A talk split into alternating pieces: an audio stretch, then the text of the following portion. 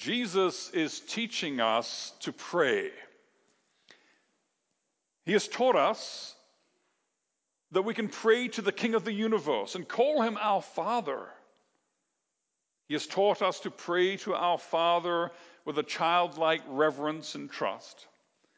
He has taught us to pray that Father's name be hallowed as his kingdom comes, and that his kingdom may come more and more as his will is done.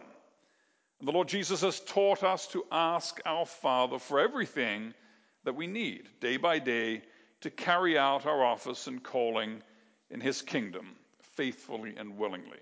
And now we get to the fifth petition. And in teaching us the fifth petition, the Lord Jesus gives us a good dose of reality. You see, the Lord Jesus knows us. He knows how quick we are to take the name which we carry and do or say things which bring shame, not glory, upon that name. Jesus knows how easy it is for us to, to mess up so badly in our lives that instead of advancing the kingdom, we set its progress back, or at least we seem to. And Jesus knows how inclined we are to think that God's will is okay as long as it is convenient for us, as long as we agree with it, and that otherwise we're best off doing what we think is good. And Jesus knows how liable we are to use God's good gifts, the spiritual and the material gifts, to promote our will, not His, to further our kingdom, not His, and to bring us glory, not Him. And so Jesus teaches us to pray, forgive us our debts. Now, the Bible uses a wide ranging vocabulary, literally, literally dozens of terms to describe sin. To give some examples, it speaks of sin as missing the mark, as transgressing set limits, as, as veering off the path. And in the Lord's Prayer, sin is described as indebtedness. When you're owing money, you're in debt. When we have sinned against God, there is an account which needs to be settled. The bill has to be paid, satisfaction has to be made because we have offended God, and that has to be set right. Now, to whom is the Lord Jesus teaching this prayer? He's teaching this prayer to believers. This is a prayer for the saints of the kingdom of God. And one of the vital elements in any prayer uttered by the citizens of God's kingdom is the petition for forgiveness. Now, Jesus is under no illusions that the kingdom saints will be free from sin in this life. Perhaps you've read people that hold to this view, perhaps you've met people that hold to the view that Christians can actually be without sin. And if you read that idea, or if you speak to people that hold to that idea, you ought to know that this is not what the scripture teaches at all. If you turn your Bible to 1 John chapter 1, 1 John 1, verse 8, the scripture says this If we say we have no sin, now John's writing to the church here. If we say we have no sin, we deceive ourselves and the truth is not in us. If somebody says, I, I, I have no sin, I, I, can be a perfect Christian, well, then that person is, is lying to themselves and does not have the truth. And look at verse 10 now, because it gets worse. If we say we have not sinned, we make him a liar, and his word is not in us. So if we claim perfectionism, that the Christian can be without sin in this life, we're saying God's a liar. In other words, we're saying God is the devil. It's blasphemy. His truth is definitely not in us. Well, look at what verse 9 says. If we confess our sins, the sins that every one of us has, then he is faithful and just to forgive us our sins and to cleanse us from all unrighteousness. So, fundamental to the Christian life and basic to Christian prayer is a deep seated longing and plea for forgiveness. A Christian knows that he has been set free from the dominion of Satan. He knows that he is no longer a slave of sin. She knows that she no longer loves sin but hates it. She knows full well from the gospel and from the sacraments that God has washed away all of her sin and all of her iniquity. The Christian knows that being justified by faith, we have peace with God through the blood of our Lord Jesus Christ. And it's because we know these things, it's because we know the power of the gospel and the power of salvation that we recoil with horror at how much sin still shows up in our lives. We see the evil which still clings to us. We, we see the outright transgressions in our lives, and, and we realize that in some measure we are, in and of ourselves, we are wretched sinners, and that we need to cry out to God for forgiveness. Now, as the Catechism says those words on page 563, wretched sinners Perhaps they make you feel uncomfortable. There, there are those who would refute these words of the Catechism. We're not sinners. Stop talking about sin all the time. We are saints, they say. We, we're more than conquerors. Enough of this old fashioned, depressing language. We are children of God, children of light, saints washed in the blood of Jesus. And let's hear more talk about victory and joy. Enough of this depressing stuff about sin and misery. That's all in the past. It may be in the depths of your heart you find yourself agreeing. I have a hard time seeing myself as a wretched sinner that's a bit rich, really. I mean, sure, I'm not perfect, but I'm hardly a wretched sinner. Brothers and sisters, all those wonderful, glorious gospel truths about who we are in Christ are true, and we delight in them, and we rejoice in them, and we hold on to them, and we embrace them in faith.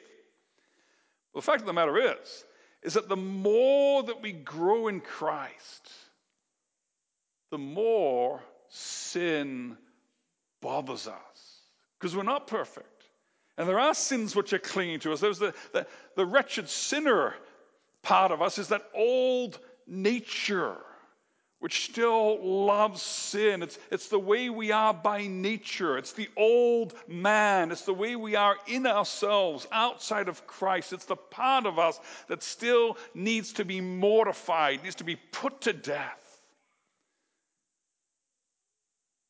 And so, the more we realize who we are in Christ, the more we long to be rid of those last remnants of the old man, the old us. It's like a room that needs cleaning. If, if the room just has a little candle on the table, it will look quite cozy and romantic. A chair, two chairs, a table, a candle.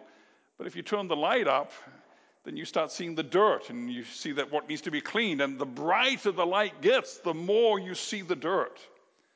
And that's a little bit what happens as we grow in Christ. The more we know who we are in Him, the more foul and disgusting the remnants of sin are to us. And so, sin is a jarring element in our relationship with God. We know that God cannot dwell with sin, He, he consumes it with the fire of His anger. Sin sets God against us and us against God. Sin attacks the relationship, and it has to be dealt with. Can't just be ignored or pretended away. Now, in the fourth petition, we just asked God for our daily bread. But in the fifth petition, Jesus reminds us that the kingdom of God is not a matter of eating and drinking, but of righteousness and peace and joy in the Holy Spirit. How can we serve with joy in His kingdom if we have no peace with God? How can we serve faithfully and willingly in our office and calling in the kingdom if the king's anger is burning against us, if things are not right between us and God? You see, we know what sin does to relationships. If you've offended your spouse, if something's not right between you, then you can't just go on pretending everything's okay. You can't just go on with the business of administering the household and raising the family. Things have to be set right. We've got to talk. Because the offense sits there like a poison, destroying the relationship and holding back the intimacy. And sometimes we're quite the cowards when we're dealing with sin. We're so afraid of those words, forgive me. And so we find all kinds of ways to get around it. We think that doing something nice is a substitute for setting things right. And so a husband might buy his wife flowers or a new dress when really all she is aching to hear from him are the words, Forgive me. I have wronged you. Let's make things right between us. And sometimes we treat God that way too. We try to buy God off by doing something good to make up for the area in which we let God down. Have you ever done that? Where you know you've committed a sin, you know you're not right with God, and so you try to do something extra good. Spend some more time in Bible reading, put some more money in the offering, just try to make things up with God. The Lord Jesus teaches us in the Lord's Prayer that there's only one deal, one way to deal with sin, and that is confession. Jesus teaches us to recognize our sin and to cry out to God, Oh God, I owe you. I am indebted to you, but don't send me the bill. Don't require the payment which I cannot make, but demand it from Christ. You understand the terrible power of the words that Jesus is teaching us to pray. Sin demands payment. Sin must be dealt with, and sin can only be paid for. Sin can only be dealt with through the shedding of blood. The wages of sin is death. That's the only payment possible. Someone has to die. An agonizing death, crushed by the burden of God's eternal, hot, burning anger against sin. That's what it costs. That's what it takes. You know, we can be so stupidly complacent as we pray these familiar words forgive us our debts. We're so used to praying it that we really don't think it's a big deal. We string along our sentences, we come rushing towards the end of our prayer, and then we, oh, yes, before we forget, we pray all this in the forgiveness of our sins, amen. Just throw it in there at the end. But do we realize what we're saying? Do we realize to our horror that even the slightest, the smallest sin that we have committed today would be enough to plunge the entire creation into the corruption and decay of the fall? That even the most insignificant transgression in the past hours would require an eternity of suffering in hell in order to pay for it. Those truths are too much for us to process, but they're what the scripture teaches. And as Jesus teaches his disciples to pray the fifth petition, he knows what it will cost. He knows that he is signing his own death warrant, for he is teaching us to pray, Oh God, we deserve to be crushed by your anger. Our sins merit eternal death, an eternity of hellish torment and separation from God. But God, don't send us the bill. Don't count our sins against us. Send the bill to Jesus. Let him pay for my transgressions. Let him be crushed for my iniquities. Let him taste the bitterness of eternal death and hellish agony which my sins deserve. Do you want to put more clearly? When we pray, forgive us our debts, then in effect we are praying, God, kill Jesus.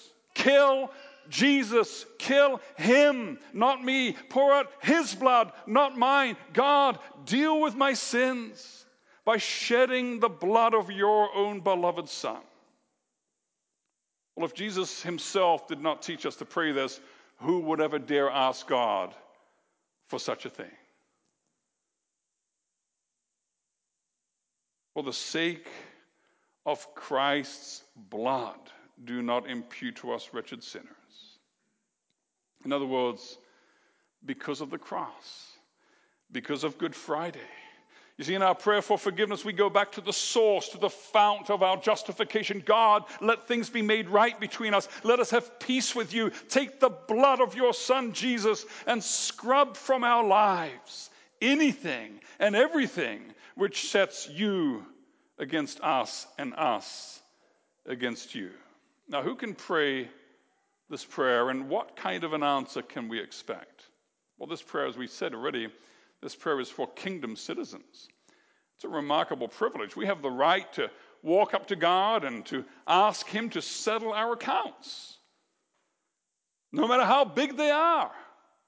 There's no credit limit, no matter how much we're in the hole. We can walk up to our Father. We can lisp a simple prayer like little children, and we can have a world, a lifetime of wrongdoing just wiped away. You see, kingdom citizens have the mark of the kingdom. It's right there on your forehead. Children, you know what you have, right? On your head, on your forehead. You've got that mark of your baptism. And when you pray, forgive us our debts then the answer to that prayer is marked right here on your forehead. Because your baptism is telling you at every moment, God is speaking to you through your baptism, and He is telling you, I have forgiven you. I have washed you in the blood of my Son. And my dear child, you can come back anytime you want, 24 hours a day. And you can say to me, Forgive me my sins, and I will tell you, Yes, they are forgiven. Now, do you wonder? Do you wonder if God forgives you? Do you wonder if it's possible that He could forgive even this sin? Is, is something that you have done or left undone? Is something unsettling you? Well, no, this is how it works, brothers and sisters. Forgive us our debts, I have washed you. Even before we ask, the answer is there. There is forgiveness there for the asking. The blood of Jesus will never run out. There is an inexhaustible supply of forgiveness. There's no waiting period, there's no cool off period. You ask and you receive. Look at Psalm 32 and see how it works. Psalm 32 1 Blessed is the one whose transgression is forgiven whose sin is covered. Blessed is the man against whom the Lord counts no iniquity, and in whose spirit there is no deceit. For when I kept silent, my bones wasted away through my groaning all day long. Your hand, for day and night your hand was heavy upon me. My strength was dried up as by the heat of summer. When sin is not confessed, it eats away, it destroys us from the inside. But look at verse 5. I acknowledged my sin to you and I did not cover my iniquity. I said, I will confess my transgressions to the Lord, and you forgave the iniquity of my sin. Confession, forgiveness. It's immediate, it's absolute. That is the gospel. And if that were not enough, God gives us in the Holy Supper, we just celebrated it God gives us in the Holy Supper the sacrament of the fourth and the fifth petitions. We ask God for our daily bread, and at the table of the Lord, He feeds us with bread from heaven. We ask God to forgive our debts. Well, at the table of the, of the Lord, the wine speaks of the blood of Christ poured out for the complete forgiveness of all our sins. The debt has been paid. And so the prayer that Jesus teaches us to pray is not a shot in the dark. But it's something we can pray with complete, absolute confidence, total certainty. We can pray for peace with God through the blood of the cross. We can bring any sin to Him at any time, and we can know the answer I forgive you. You are forgiven for the sake of the blood of Christ. And because it's such a, a sure thing, it's so certain, it's so rock solid, the next thing that the Lord Jesus adds is a little bit shocking. What does he add? He says, Well, pray this way forgive us our debts as we also have forgiven our debtors. And we, we think, Well, what's going on here? What is Jesus saying? Forgive us our debts as we have also forgiven. It sounds like God is, is forgiving us dependent on what we do or don't do. It doesn't sound very reformed, does it? That it depends on what we do. Well, the Lord Jesus probably knew how hard this would be for us to receive, so he goes out of his way to make his point. We read Matthew chapter 6, and you notice that after the Lord's Prayer in Matthew chapter 6, there's a little bit of extra explanation in verse 14, verse 15. A little bit of ex- extra explanation about this specific petition. He says, For if you forgive others their trespasses, your heavenly Father will also forgive you. But if you do not forgive others their trespasses, neither will your Father forgive your trespasses. So the Lord Jesus is basically saying, well, just in case you didn't get it the first time, when I said, forgive us our debts as we also have forgiven our debtors, let me make it absolutely clear for you there is no forgiveness for you if there is no forgiveness from you.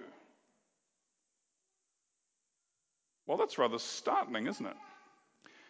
Now, we should note a few things here. Number one, God is not saying this to people in general. He's not saying this to unredeemed sinners. He doesn't offer salvation based on the inherent goodness of the sinner. He's not speaking to people who are unconverted, outside of Christ, lost in their sins. He's not saying to them, Well, you do something first, then I'll do something for you. No, God is speaking to his children. God is speaking to kingdom citizens, people who know his grace people who live in the power of His grace. And what He is saying is this peace with me doesn't come by itself. Peace with me and peace with your fellow man belong together. If you cannot love your, your brother whom you see, how can you love God whom you have not seen? That's what John says in his epistle. And the Bible makes this clear. Remember the fall, the broken relationship with God meant consequences for broken relationships with other human beings. That's what happened necessarily. And so redemption does the opposite. When peace is restored with God, then it is also restored with our fellow man. And we talked about that this morning. You can't love God and hate your brother, that's an impossibility. So there was this inexhaustible fountain of forgiving love, which flows from God through Christ to us. And it is the character of forgiving love that it needs to keep flowing. It needs to fill our hearts and lives and overflow from us to those around us. It's like water.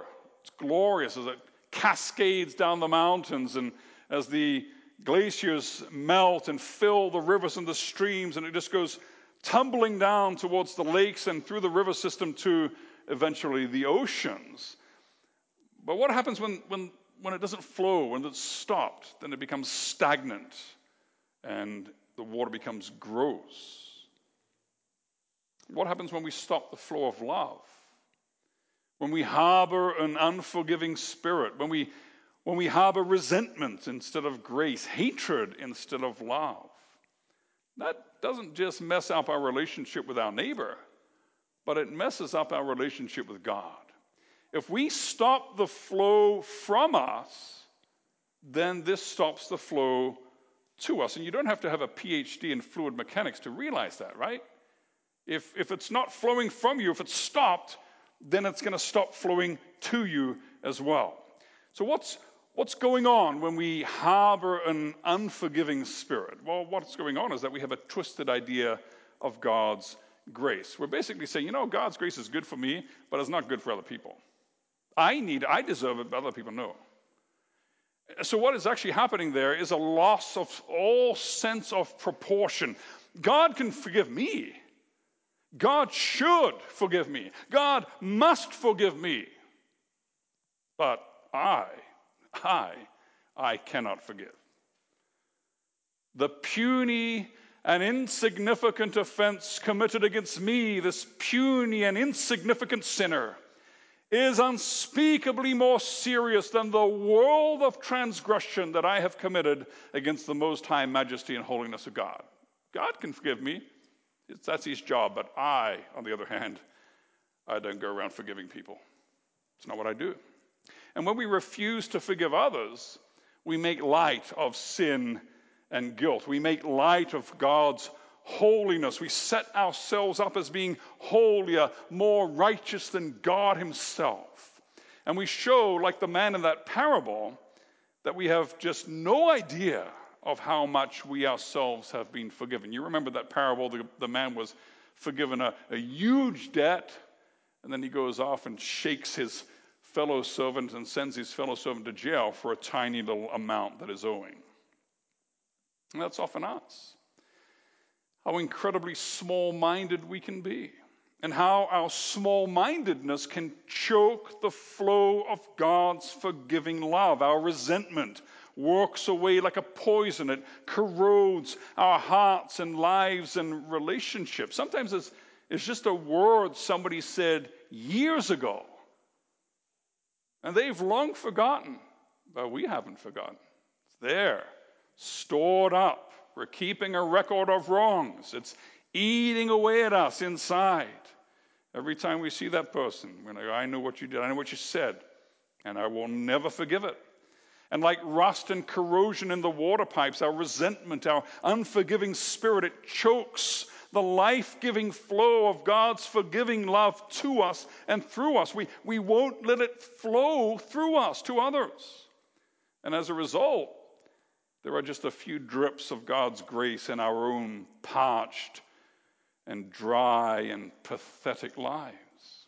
Now, what the Lord Jesus is teaching us to pray here is a very dangerous petition. He is teaching us to ask God to give us grace in the measure that we pass it on, to give us forgiveness in the measure that we grant forgiveness. That's scary. And that drives us to prayer, brothers and sisters. We need to pray. We need help here. Lord God, Father, show us your grace.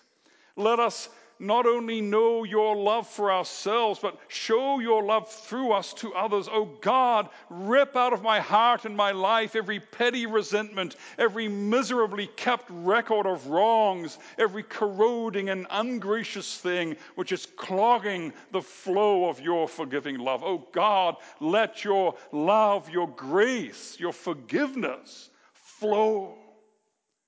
Let me be fully determined wholeheartedly to forgive my neighbor. Let me love to forgive my neighbor. Let my speech, my thoughts, my life be marked by gracious, forgiving love. Now, when we pray this prayer, forgive us our debts as we also have forgiven our debtors, we are asking God not only to let us live in peace with Him, but we're asking that we be at peace with one another. And we heard it this morning again. That means that whatever is outstanding between us needs to be dealt with. Forgiving is not the same thing as pretending that something didn't happen. Forgiveness involves dealing with the problem and setting it right. It involves confession, owning up to sin, and repentance, turning away from sin. And the process is laid out there in Matthew chapter 18. The process is not, well, I'm going to get you because you did something to me. I'm going to, I'm going to get you disciplined by the church. No, it's a process which seeks restoration. It's a process which says, you know what, something's not right between us. So let's settle it. Let's find peace in the blood of the cross. Now, it's important that we realize what we confess and what the scripture teaches. That the evidence of God's grace in us is that we are fully determined wholeheartedly to forgive our neighbor. That's what God is looking for in us. But when somebody has sinned against us and does not own up to that sin, when they do not repent from their sin, when they do not ask for forgiveness, what God requires of us is exactly what we confess here that we are fully determined wholeheartedly to forgive. We want to forgive. We're ready to forgive. We're longing to have this dealt with.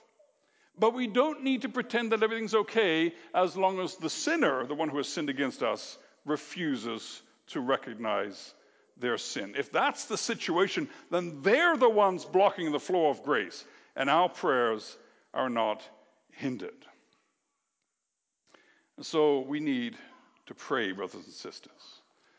We need to pray to the Lord Jesus that as we sit at his table each time again, that he would grant us peace with one another, that we might fully enjoy peace with him. We need to pray to God, oh God, help us to take stock of all the hard, calloused, and scarred areas of my heart. All those wrongs I've stored up and recorded, all those resentments which I am harboring. And by your grace, O oh God, cleanse them from my heart and from my life. Cleanse these miserable symbols of my ungracious and unforgiving spirit. And give me the grace, O oh Lord, and the courage to deal with sin, to settle what is outstanding, to set right that which is wrong. And time and time again, in the Word and in the sacrament, the Prince of Peace calls us to celebrate his supper of forgiveness so that we can know what true peace and true forgiveness are. Let us be peacemakers who, sowing in peace, raise a harvest of righteousness. It's a hard thing, but we know it is possible, O Lord, because you have taught us to ask for it. We know it is possible, O Heavenly Father, because the blood of your Son makes us right with you and with one another. And so, O Holy Spirit, Open the floodgates of your forgiving love and let us let it carry us along like a flood. Let it fill our lives. Let it abundantly overflow our hearts and lives to touch those around us with your forgiving love. Yes, Lord, forgive us our debts as we also have forgiven our debtors. Grant us peace with you and peace with one another for the sake of the precious blood of Christ our Lord. Amen.